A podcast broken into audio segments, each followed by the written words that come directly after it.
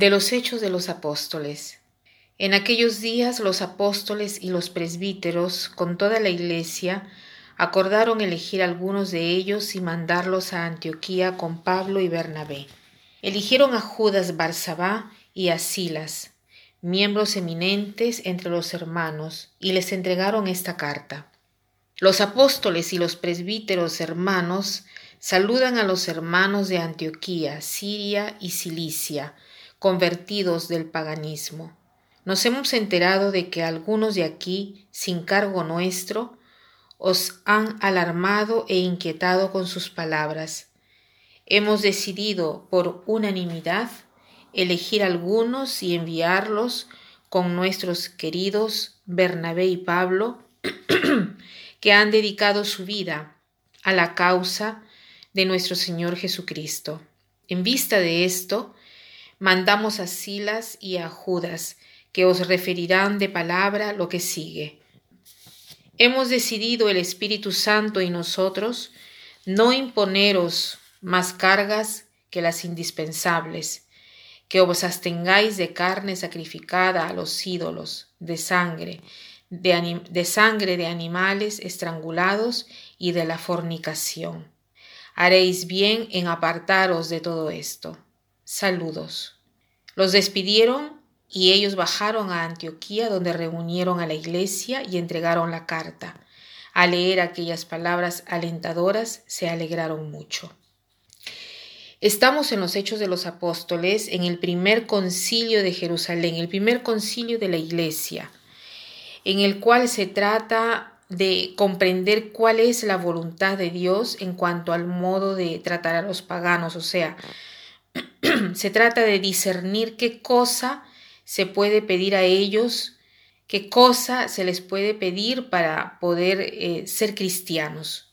Si tienen que circuncidarse o si deben comer la carne ofrecida a los ídolos, todo lo que se puede y todo lo que no se puede. Pero los apóstoles son muy eh, esenciales, no hacen una lista sin fin. En primer lugar, se ponen a orar al Espíritu Santo y, terminan diciendo, hemos decidido el Espíritu Santo y nosotros de no imponeros más cargas que las indispensables. O sea, tratan de reducir al mínimo las reglas. ¿Por qué?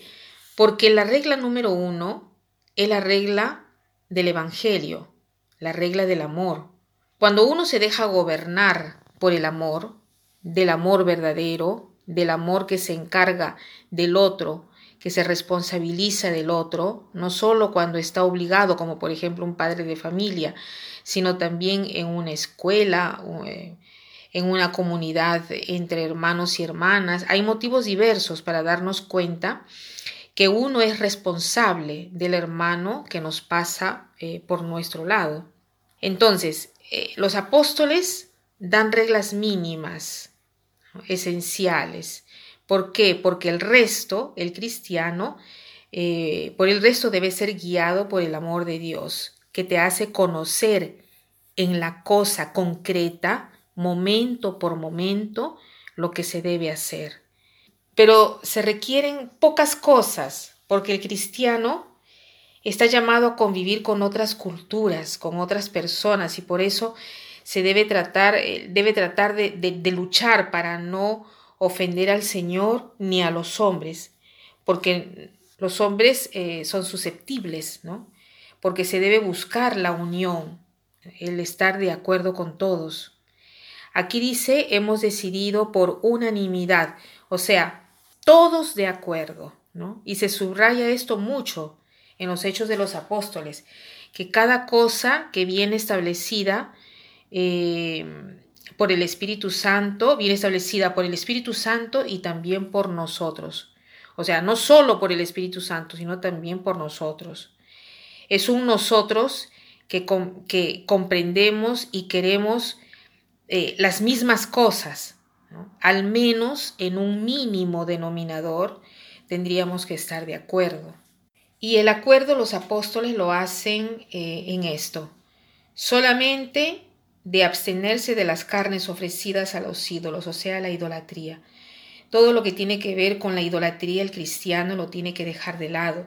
Incluso aquellas cosas que no son idolátricas de por sí, sino que tienen que ver con la idolatría. Por ejemplo, una carne ofrecida a los ídolos, de por sí el ídolo no existe. La carne la podría comer porque no peca. Y, podría incluso inducir a otro a pecar. Dice también más abajo, abstenerse de la unión ilegítima. Esta unión ilegítima en griego es porneia.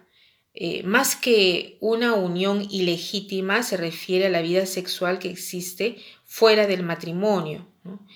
Y sobre esto hoy en día el cristiano se debería distinguir porque hay la misma dificultad que en aquel entonces. Es muy actual el pensamiento de Juan Pablo II sobre la teología del cuerpo.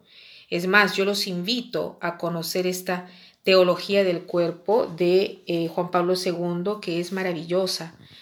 De repente, eh, en cualquier otro momento, dedicaremos una hora a esto porque me doy cuenta que en pocas palabras no se puede decir ni reflexionar en tanta belleza. Y para terminar, quiero citar una frase que dice así. Es una frase de Miguel Ángel Bonarotti que dice, el amor es el ala que Dios ha dado al hombre para subir hasta él. El amor es el ala que Dios ha dado al hombre para subir hasta él. Que pasen un buen día.